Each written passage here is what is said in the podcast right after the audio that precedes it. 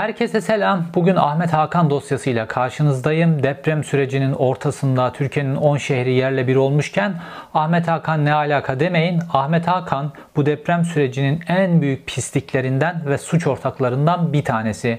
Bu videoda Ahmet Hakan'ın geçmişten bugüne işlediği suçları, Ahmet Hakan'ın bütün sürecini, bu deprem sürecinde nasıl suç ortağı olduğunu bunların hepsini detaylarıyla birlikte anlatacağım ve bu deprem süreci pek çok maskeyi düşürdüğü gibi Ahmet Hakan'ın maskesini de tamamen indirmemize bir vesile olacak.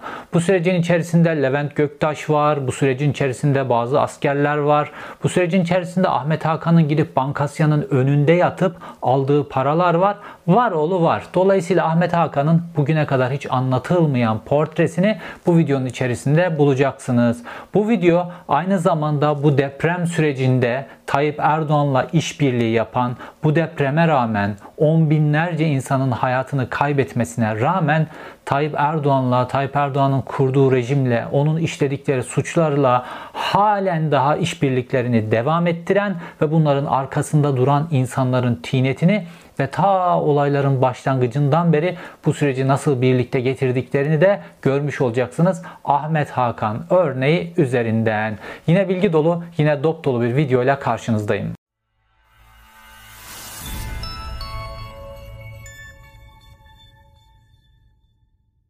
Ahmet Hakan'a geçmeden önce Tayyip Erdoğan'la Devlet Bahçeli'nin deprem bölgesine yaptıkları ziyaretle ilgili birkaç şey söylemek istiyorum. Devlet Bahçeli kayıplardaydı. Kendi doğduğu ve seçim bölgesi olan topraklar depremle yerle bir olmuş olmasına rağmen 15 gündür deprem bölgesine gitmiyordu. Ve nihayetinde Tayyip Erdoğan'ın organizasyonunda onun koruması altında deprem bölgesine gidebildi. Neden onun koruması altında gidebildi? Çünkü herhangi bir siyasetçi gerçekten doğal olarak önceden ayarlama yapılmamış biçimde deprem bölgesinde herhangi bir sokakta yürüyemezler.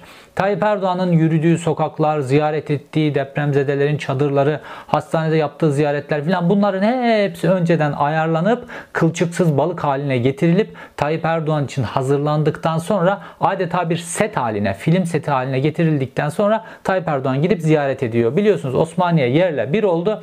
Tayyip Erdoğan'la Devlet Bahçeli'nin geçeceği sokaklar öncesinde asfaltlandı. Yani halen daha enkazın altında insanlar var. İnsanlar yakınlarının hiç olmazsa bedenlerini çıkartıp toprağa vermek istiyorlar. Onlar Tayyip Erdoğan'ın geçeceği yollarda, Devlet Bahçeli'nin geçeceği yollarda belleri Mercedeslerin içerisinde incinmesin diye yollara asfalt döktüler.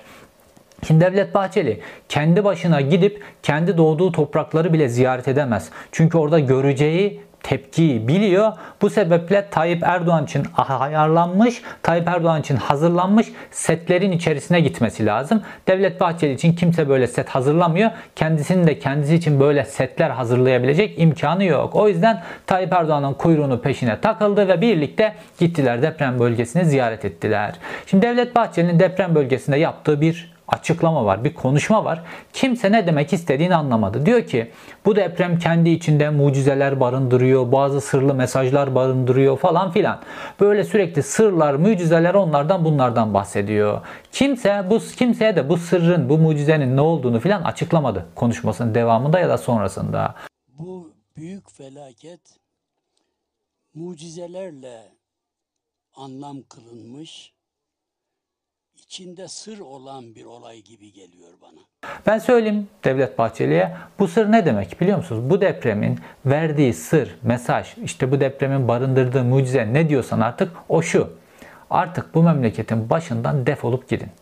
Verilen sır, verilen mesaj tamamen bundan ibaret sizin, sizin öncekilerin, hepinizin birlikte devam ettirdiğiniz inşaat yolsuzlukları, vurgunlar ve müteahhit düzeninin eserleri insanların mezarı oldu ve sen de kendi seçim bölgen başta olmak üzere bu düzenin en büyük destekçilerinden bir tanesisin. Çünkü 1999 depreminde sen iktidardaydın. 1999 depreminde de şu, sonra da senin şu anda koalisyon ortağı, ittifak ortağı olduğun hükümet iktidarda yıllardır ve sen o günde bugün de deprem iktidarlarının ortağı olarak iki depremde de depremin öncesindeki hazırlıklarda da depremin sonrasında yapılanlarda da tamamen sınıfta kalmış rezaletlere imza atmış bir iktidarın parçasısın. Dolayısıyla doğa, Allah bu depremin mesajı sana ikinci kez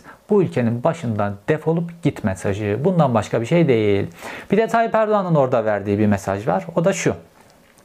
Depremzedelere işte bazı depremzedeler orada işte canı yanmış kişiler ya da oraya yardım etmek için gitmiş ve orada yardım organizasyonsuzluğunu görmüş, oradaki insanların kurtarılması ile ilgili organizasyonsuzluğu görmüş ve bu devlet nerede diye feryat figan etmiş, canı yanmış insanlar. Oraya yardım için gitmiş ya da depremzedeler. Ya da bütün bunları görüp sosyal medyada açık kaynaklarda görüp sosyal medyada kendi hesaplarından devlet nerede diye tepki gösteren canı yanmış insanlar. Tayyip Erdoğan diyor ki bütün bunlara depremzedeler dahil adiler, şerefsizler, namussuzlar diyor. Terbiyesiz terbiyesizliğini bırakmaz. İşte çıkmış bir tanesi Kızılay nerede diyor ne çadırını ne yemeğini görmedik diyor. Ve ahlaksız ve namussuz ve adi günde yaklaşık iki buçuk milyon insana bu Kızılay yemeğini ulaştırıyor. Şimdi bir depremzede vardı. Şehirlerdeki zaten durum biliyorsunuz felaket. Köylere zaten ulaşılamadı bile. Ve depremzedelerden bir tanesi anlatıyor. Evi yıkılmış. Evi yıkıldığı için içinde soba devrilmiş.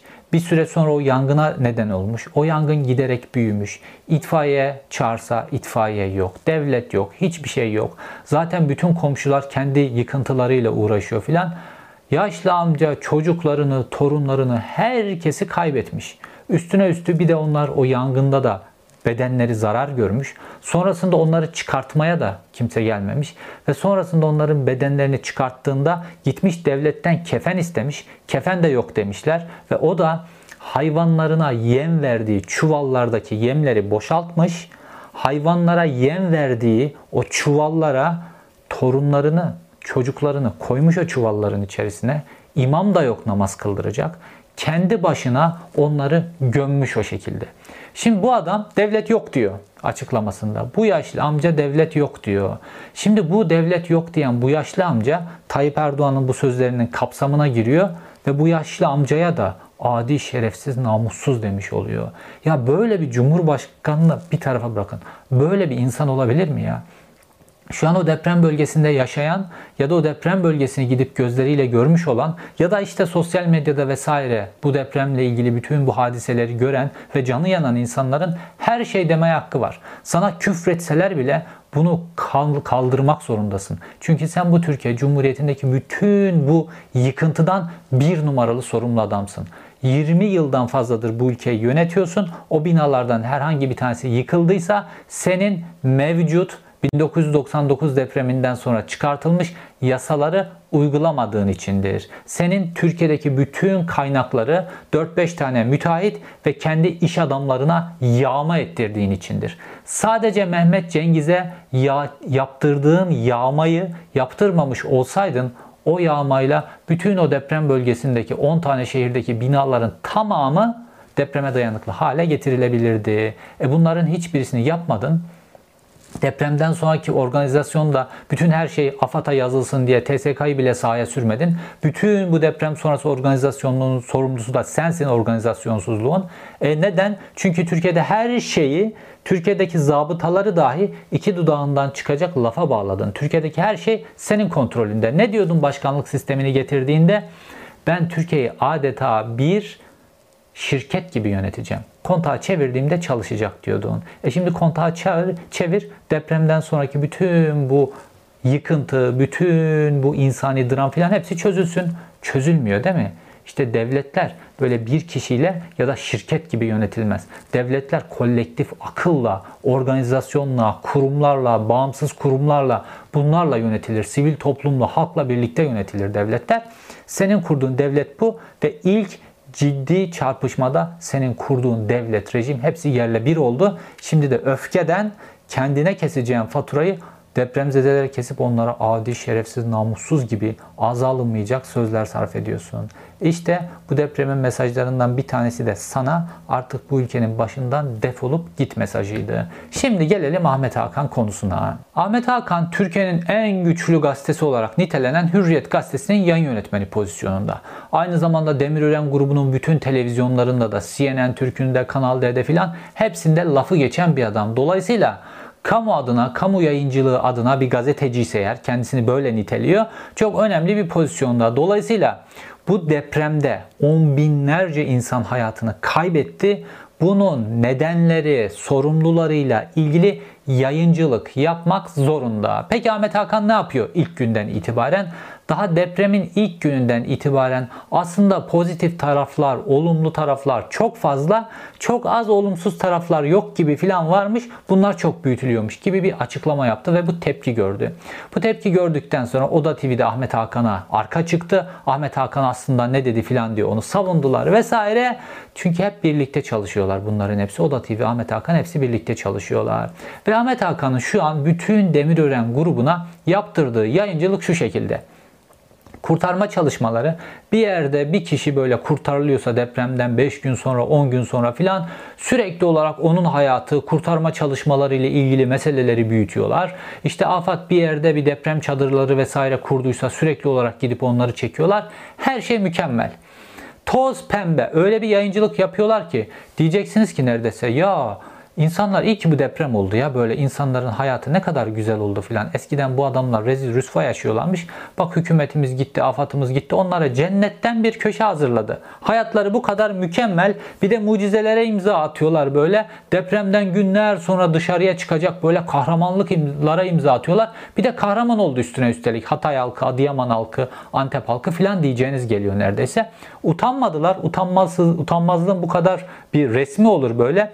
İşte depremde en çok enkaz altında kalanların listesini yayınladılar ekranlarında. Sanki Survivor yarışması yapıyormuş gibi. Böyle utanmazlığı bu noktaya kadar getirmiş vaziyetteler. Ama bu depremdeki o yıkılan binalar neden yıkıldı? Bu yıkılan binaların müteahhitleri kim? Bu yıkılan binalara izin veren belediye başkanları kim? Hükümet neden orada işte deprem sonrası 1999'dan sonra çıkartılan yasaları uygulamadı? Ondan sonra depremden sonraki bu organizasyonsuzluk, enkaz altında kalan insanlar, bunların çıkart bir sürü hadise. Bunların hiçbiriyle ilgili satır bulamıyorsunuz Hürriyet gazetesinde ya da Doğan grubunun medya organlarında. Çünkü toz pembe bir tablo çizmekle ilgili görevli. Şimdi Ahmet Hakan'ın bulunduğu pozisyon Ahmet Hakan'dan önce de genel yayın yönetmenleri vardı Hürriyet gazetesinin. Bunların hepsinin karakteristiği aşağı yukarı aynıdır. Böyle çok az böyle Hürriyet gazetesinin böyle tesadüfen böyle izin verilmiş yayın yönetmenleri dönemi vardır. Hürriyet'in biraz doğru düzgün yayıncılık yaptı. Onun dışında baktığımızda Hürriyet gazetesi nedir diye sorarsanız Hürriyet gazetesi Ertuğrul Özkök'tür. Hürriyet gazetesi Ahmet Hakan'dır. Onun dışındakilerin filan çok Hürriyet gazetesinin gerçek karakteristiğini yansıttığını söyleyemeyiz. Şimdi eskiden Hürriyet Gazetesi'nin Ankara temsilcileri vardı böyle çok önemlilerdi. Mesela işte Sedat Ergin, Fikret Bila gibi.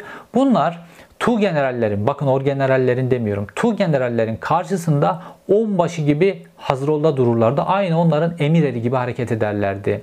O dönem askerler iktidarda olduğu için gerçek iktidar böyle siyaset, hükümetler falan bunlar gerçek iktidar değildi. Gerçek iktidar askerdi.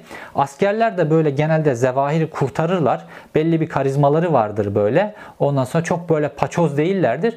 Dolayısıyla askerlerin olduğu iktidar döneminde askerlere biat etmiş Hürriyet gazetesi. Onun yayın yönetmeni Ertuğrul Özkök de bundan dolayı belli bir seviyedeydi. Şimdi iktidar çok paçoz olduğu için bu Erdoğan iktidar çok paçoz olduğu için onlar da kendi paçozluklarına eşdeğer ona böyle fit olacak bir yayın yönetmeni seçtiler. O da işte Ahmet Hakan. Yani geçmişte Ertuğrul Özkök'ün belli bir noktada olması Ertuğrul Özkök'ün ya da Hürriyet Gazetesi'nin o konumunun kerametinden değil. Askerlerin kerametinden. Askerler belli seviyede olduğu için Hürriyet'in yayın yönetmeni de belli seviyedeydi. Şimdiki hükümet paçozluk seviyesinde olduğu için onların Hürriyet yayın yönetmeni de aynı paçozluk seviyesinde.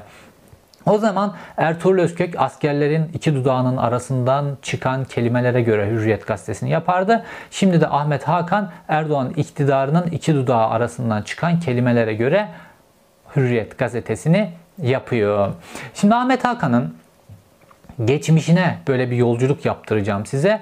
Ahmet Hakan'ın bu geçmişinde yaptığı şeyleri, onun karakterini anlamanız bugün Erdoğan iktidarıyla neden suç ortağı olduğunu anlayabilmeniz açısından da son derece önemli. Çünkü bu suç ortaklığı ve ikisinin geçirdiği dönüşüm aynı zamanda eş zamanlı olarak planlanmış, başlamış ve aynı figürler etrafında devam etmiş bir dönüşüm. Ahmet Hakan'la Tayyip Erdoğan'ın projelendirilmesi ve aynı yolda yürümeleri 28 Şubat sürecinden itibaren başlıyor. Baktığımızda aynı suçlara da birlikte karışıyorlar. Birbirine çok benzer suçlara. Şimdi Tayyip Erdoğan 28 Şubat sürecinde İstanbul Büyükşehir Belediye Başkanı olduğunda Ahmet Hakan da Kanal 7'de onu en çok böyle destekleyen Kanal 7'nin haberleri o zaman çok izleniyor filan. O pozisyondaki bir kişi. Bunların kesişme noktasında nasıl Levent Göktaş'ın olduğu konusuna birazdan geleceğim. Şimdi o dönem Tayyip Erdoğan ilk bu %10, %20 yolsuzluk meselelerine İstanbul Büyükşehir Belediye Başkanı olduğunda başlıyor ve Ahmet Hakan da o dönem kardeşi üzerinden kurulmuş İroni Ajans isimli bir tane ajans üzerinden İGDAŞ'ı yolmaya başlıyorlar. Ve bu yolsuzluk ilk ortaya gazeteci Şenol Demirci tarafından ortaya çıkartılınca Ahmet Hakan diyor ki bu İroni Ajans abime, kardeşime, abime ait bir tane şirket benimle bilgisi yok diyor. Ondan sonra üzerine gitmeye devam ediyor işte medya. O dönem e, Şenol Demirci özellikle çok üzerine gidiyor. Ve benim hissem sadece %5. Benim bu işlerle, şirket işleriyle filan ilgim yok. O da sembolik bir hisse filan diyor. Sonra Şenol Demirci onun hissesinin %30 olduğunu ortaya çıkartıyor. Ahmet Hakan bu sefer de diyor ki benim hiç haberim olmadan %30'a çıkarmışlar hisseyi. Ben zaten şirketin toplantılarına vesaire hiçbir şeye katılmam benim ilgim yok diyor. Sonrasında şirketin toplantılarına katıldığı, imza attığı vesaire bunların hepsi tekrar ortaya çıkartılıyor Şener Demirci tarafından.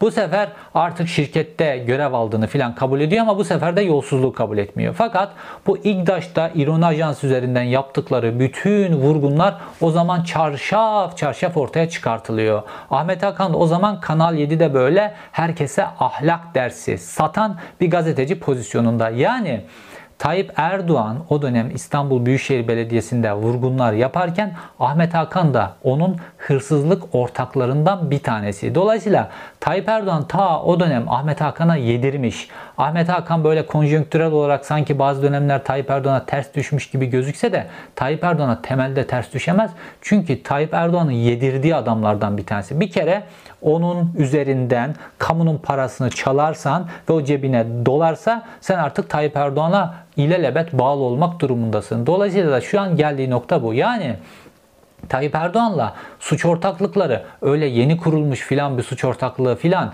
Sedat Peker'in ona attırdığı iki tane tokattan sonra kurulmuş filan bir suç ortaklığı filan değil. Tayyip Erdoğan'la suç ortaklıkları ta Tayyip Erdoğan'ın belediye başkanlığı dönemine dayanıyor.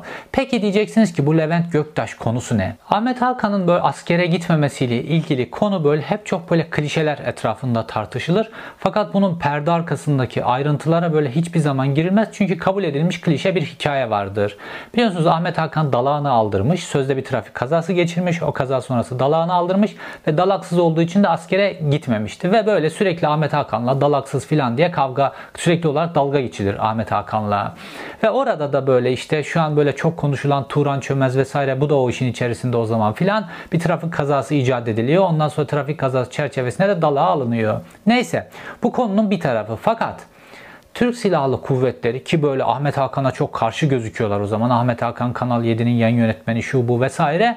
Dolayısıyla askerler bu işin bütün olayın perde arkasını araştırıp Ahmet Hakan'ı silah altına alırlar ya da bunu onun bedelini ödettirirlerdi ki Askerler böyle kendilerine karşı olarak gördükleri Bahattin Şeker isimli bakana dahi bunu yaptılar. Bakan seviyesindeki adama dahi asker kaçakçılığı meselesinden bunu yaptılar. Fakat Ahmet Hakan'a gelince niye yapmıyorlar?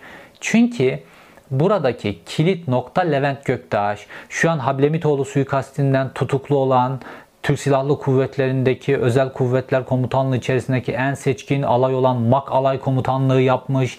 Türkiye'de Ergenekon soruşturması dahil ne kadar derin mesele filan olursa ismi geçen Milli İstihbarat Teşkilatı Başkanlığı için ismi defalarca geçen Levent Göktaş var ya İşte bu işin arkasında da Levent Göktaş geçiyor. Şimdi şeytan hep ayrıntıda gizli böyle. Levent Göktaş'la ilgili kısım askerlerin nasıl olup da Ahmet Hakan'ın bu askerlikle ilgili dümenine göz yumdukları ile ilgili kısım hiçbir zaman konuşulmaz. Tıpkı Tayyip Erdoğan'a bu kadar karşı olan askerlerin 28 Şubat sürecinde pek çok şey ortaya çıkarmış olmalarına rağmen Tayyip Erdoğan'ın diplomasının sahte olduğuyla ilgili konunun üzerine hiç ama hiç gitmemeleriyle ilgili mesele.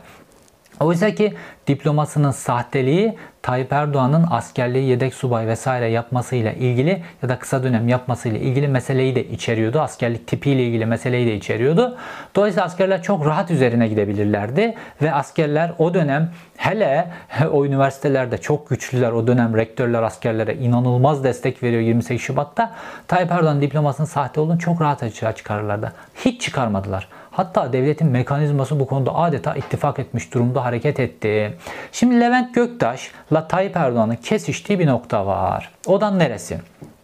Şimdi geleceğim size bir ifade tutanağına başlayacağım okumaya size. Çok önemli bir ifade tutanağı. Bu da böyle gözlerden kaçan bir ifade tutanağı. Özcan Tozlu'ya ait bir ifade tutanağı. Özcan Tozlu kim?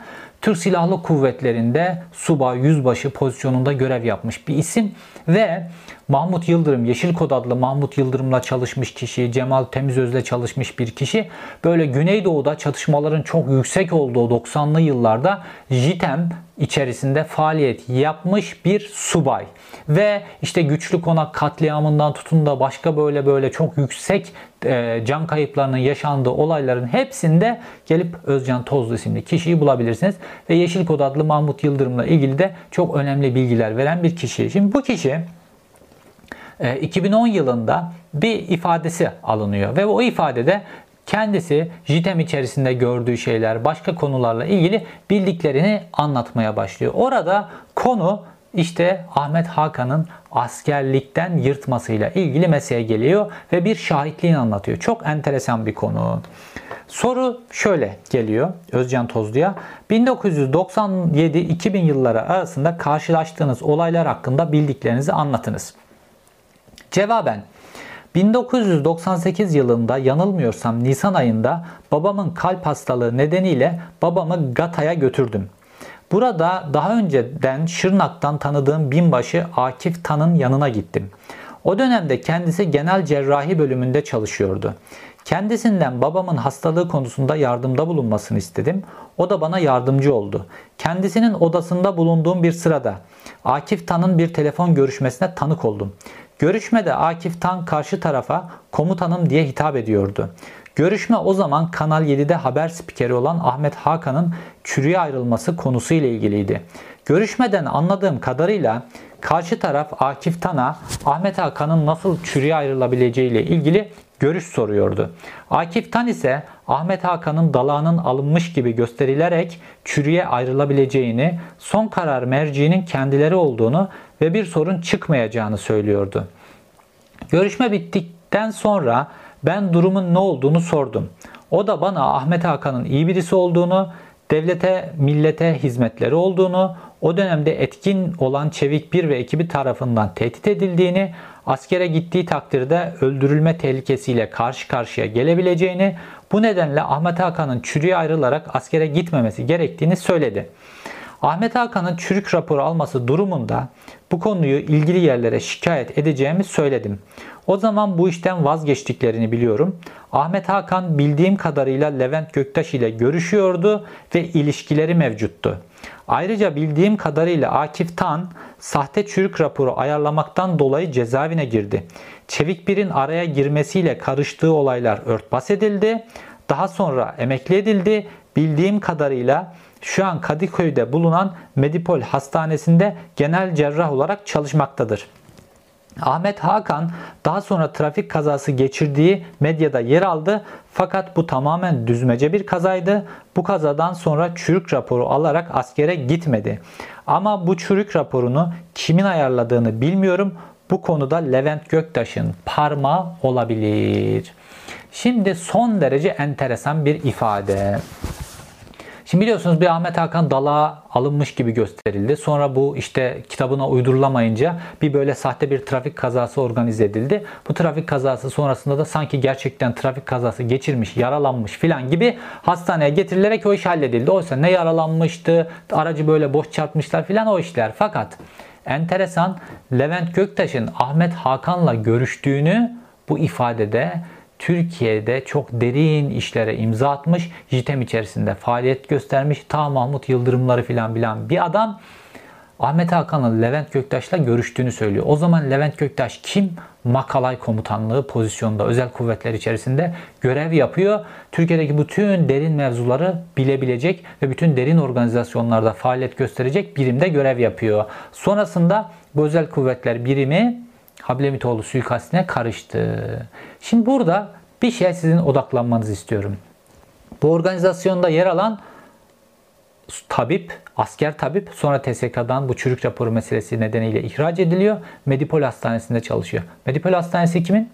Bunu biliyorsunuz zaten. Şimdi orada Levent Göktaş meselesi çok kritik. Çünkü Levent Göktaş meselesi yine şeytan ayrıntıda gizlidir meselesinde bu hafta bizi çok ilginç bir noktaya getirdi. Geçtiğimiz hafta ve öncesindeki haftadan itibaren Hablemitoğlu suikasti ile ilgili duruşmalar başladı. Bu duruşmalarda sürekli farklı başlıklar ortaya çıkartıldı. Böyle medyada yer bulabildiği kadar deprem gündeminde yer buldu. Fakat Levent Göktaş'ın orada söylediği çok ilginç bir cümle var. Diyor ki ben diyor Tayyip Erdoğan'la ayda 3-4 kere yemek yerdim diyor Tayyip Erdoğan'la.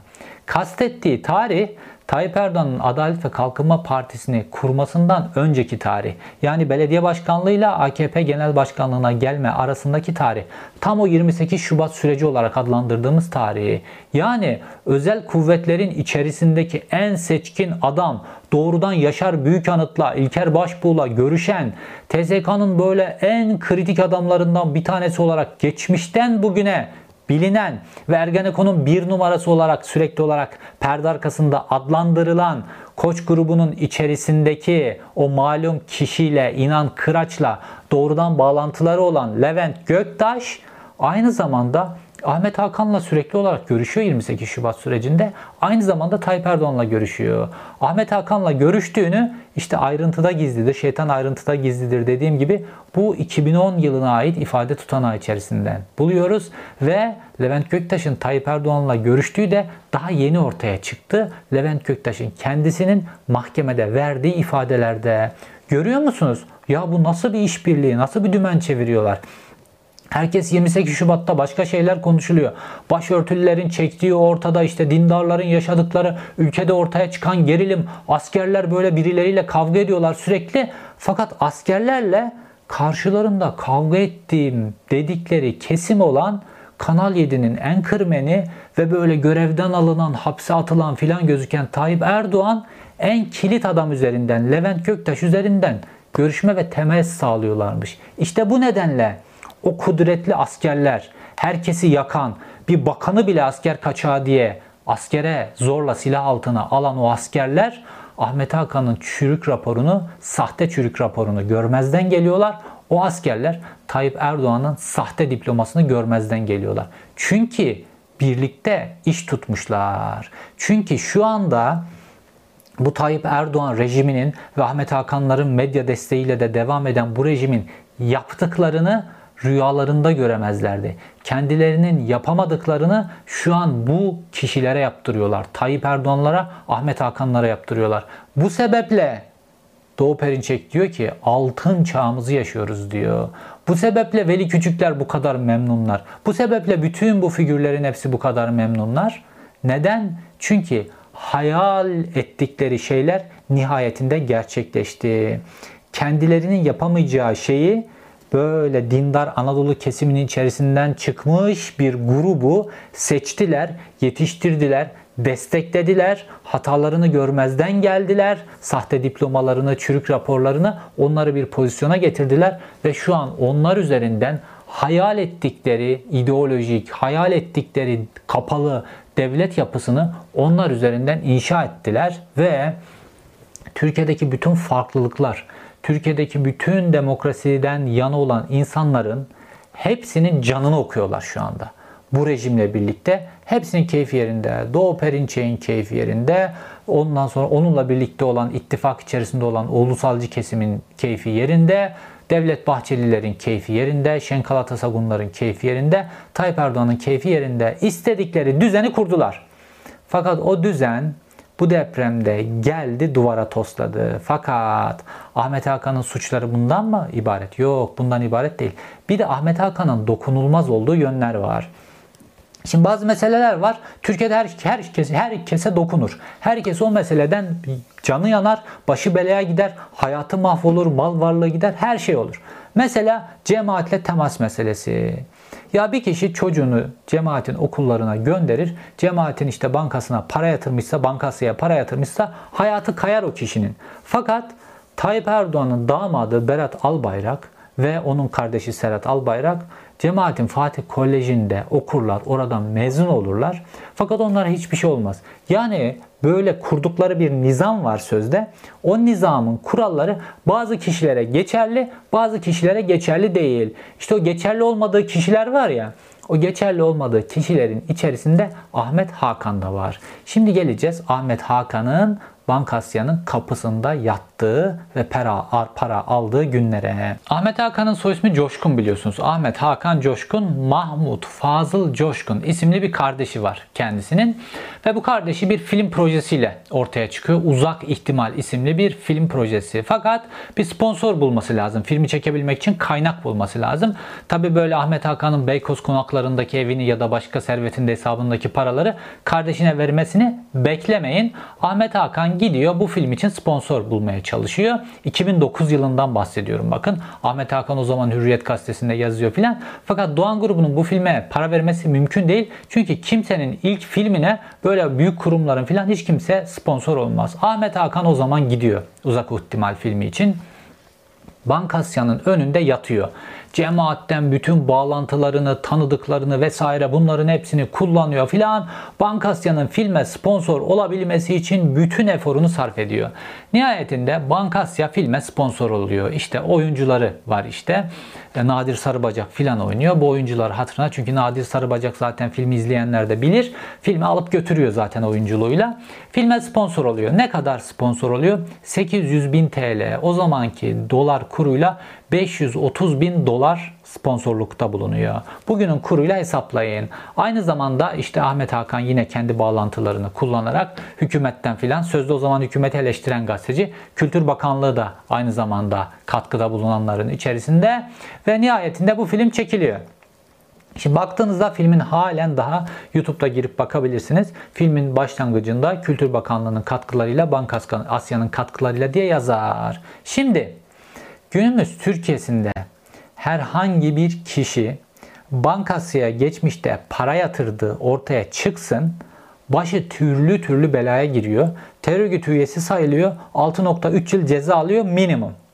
E fakat bırakın bankasıya gidip para yatırmayı bu adamlar bankasya'dan para almışlar. Hem de bedelsiz para almışlar. Ahmet Hakan bunun hepsini organize etmiş. Bunun türlü türlü şahitleri var. Ahmet Hakan bunun hepsini bütün organize etmiş. Kapılarında yatmış. Her şeyi yapmış. Fakat şu an Bankasya'ya para yatıran garibanlar mesela Yusuf Kerim'in annesi. Yusuf Kerim'in annesi Yusuf Kerim şu an kanser hastası bir tane bir çocuk ve kanser artık kemiklerine işlemiş durumda. Gün geçtikçe ölüme yaklaşıyor. Annesi Adıyaman'da cemaatin bir tane yurdunda çalışıyormuş. Bu yurtta çalışırken de Bankasya'daki hesabına maaşı yatıyormuş. Bu dosyasında var. Terör örgütü üyeliği delili olarak dosyasında var. Ve şu an o kadıncağız cezaevinde. Bu çocuk da hastanede böyle can çekişiyor tek başına. Kadıncağızın izin verip de çocuğuyla birlikte son günlerini hiç olmazsa yaşamasına izin vermiyorlar. İşte bunlar böyle. Bazı kişilere bu suçlar işletiliyor. Bazı kişiler için bu kıstas belirlenmiş suç olmayan şeyler kıstas haline getirilmiş. Fakat Ahmet Hakanlar, Berat Albayraklar filan için bu kıstas işlemiyor. Ya bu kadının maaşı yatmış Bankasya'ya.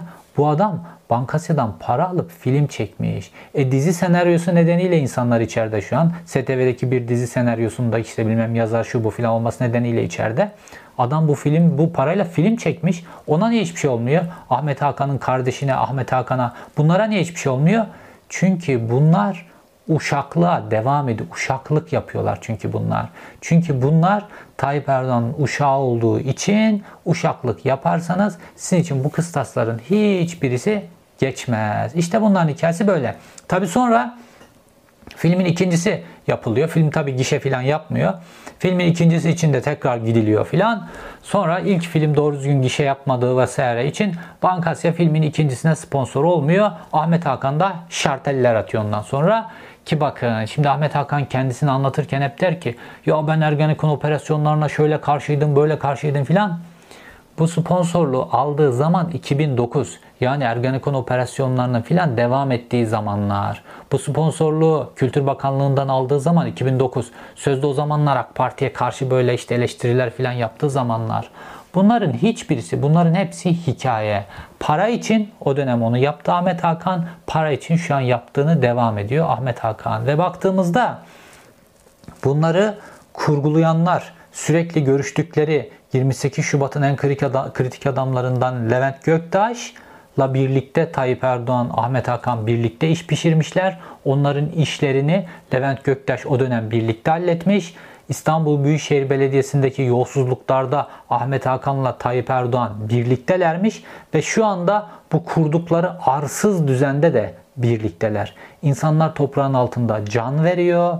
İnsanlar bu organizasyonsuzluk nedeniyle TSK'nın ilk günden sahaya sürülmemesinden tutun da afet denen ucubenin ortaya çıkartılıp Kızılay Türkiye'nin bütün birikiminin her şeyinin yok edilmesi, Ak Akut'un neredeyse kapısına kilit vurulması vesaire vesaire.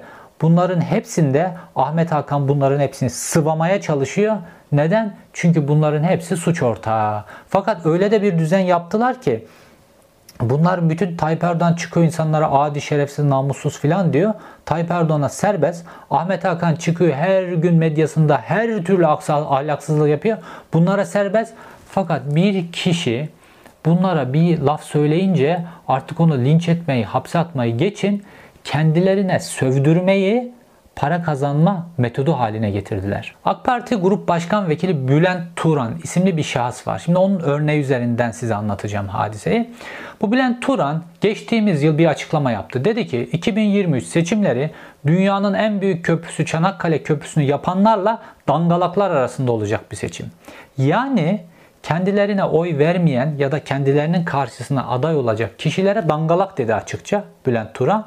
E, insanlar da bu konu haber yapılınca sosyal medyada filan altına tepki olarak sensin dangalak dediler insanlar.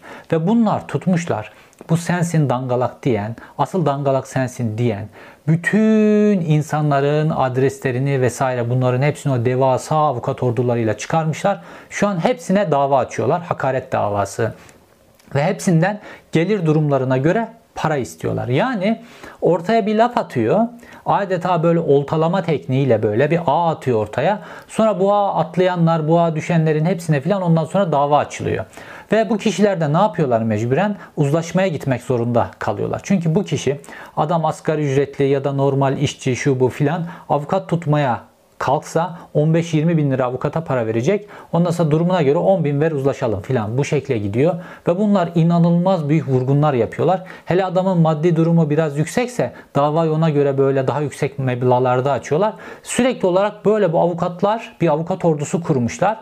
Önce halka hakaret ediyorlar. insanlara hakaret ediyorlar muhalif insanlara. Sonra bunun tepkisi aynı eşdeğer hakaret filan gelince kendi yaptıkları hakaret hiçbir biçimde dava, ceza konusu olmuyor. Fakat insanların yaptıkları bu doğal tepkisel e, yorumların hepsi insanlara tazminat davası olarak dönüyor. Bunu zenginleşme yolu haline getirmişler. Yani Bunlara şu an sosyal medyada sövsem bunlara mutlu olacaklar bunlar. Niye? Aa çok iyi böyle bin kişi bana sövdü. İşte kişi başı ortalama 15 bin liradan şu kadar para eder filan diyecekler. Kendi şereflerini, haysiyetlerini artık kendi itibarlarını zenginleşme unsuru olarak görüyorlar. Biri bana sövsün bu şekilde bana para gelsin şeklinde. E dolayısıyla Ahmet Hakan bu kadar şey yapıyor. Bu hükümet bu kadar şey yapıyor. Tayyip Erdoğan çıkıyor insanlara adi, şerefsiz, namussuz diyor Cumhurbaşkanı olarak. İnsanlar bunun karşılığında Aynı kelimelerle cevap verdikleri zaman bir de paralarını kaybediyorlar. Bir de soyuluyorlar üstüne üstelik. Ne yaparsan yap öyle bir düzen koymuşlar ki deprem olmadan da insanları soyuyorlar. Deprem oluyor depremzedeleri soyuyorlar. Yardım verenleri soyuyorlar. Buna tepki gösterip ondan sonra biraz tepkili yorum yapanları soyuyorlar. Sürekli bir soygun düzeni kurmuşlar. Adamlar adeta bütün ülkedeki 80 milyonu etinden, sütünden faydalanacak şeyler olarak görüyorlar. Bu kadar bir rezil bir düzen olamaz. Fakat bu düzeni inşa ettiler. Kimlerle birlikte? Ahmet Hakanlarla birlikte, Doğu Perinçeklerle birlikte ve e, Devlet Bahçelilerle birlikte ve bu şekilde şimdi bu ortaklık devam ediyor. Bakalım bu ortaklık ne zamana kadar devam edecek? Bu deprem Tay- e, Devlet Bahçeli'nin dediği gibi bazı mesajları da beraberinde getiriyorsa bu mesajları halk mı alacak? Bu mesajları iktidar mı alacak? Bu mesajları muhalefet mi alacak? Bunu hep birlikte göreceğiz. İktidarın bir mesaj almaya niyeti yok gibi gözüküyor. Halkla muhalefetin bir mesaj alıp almayacağını ilerleyen günlerde göreceğiz. İzlediğiniz için teşekkür ederim. Bir sonraki videoda görüşmek üzere.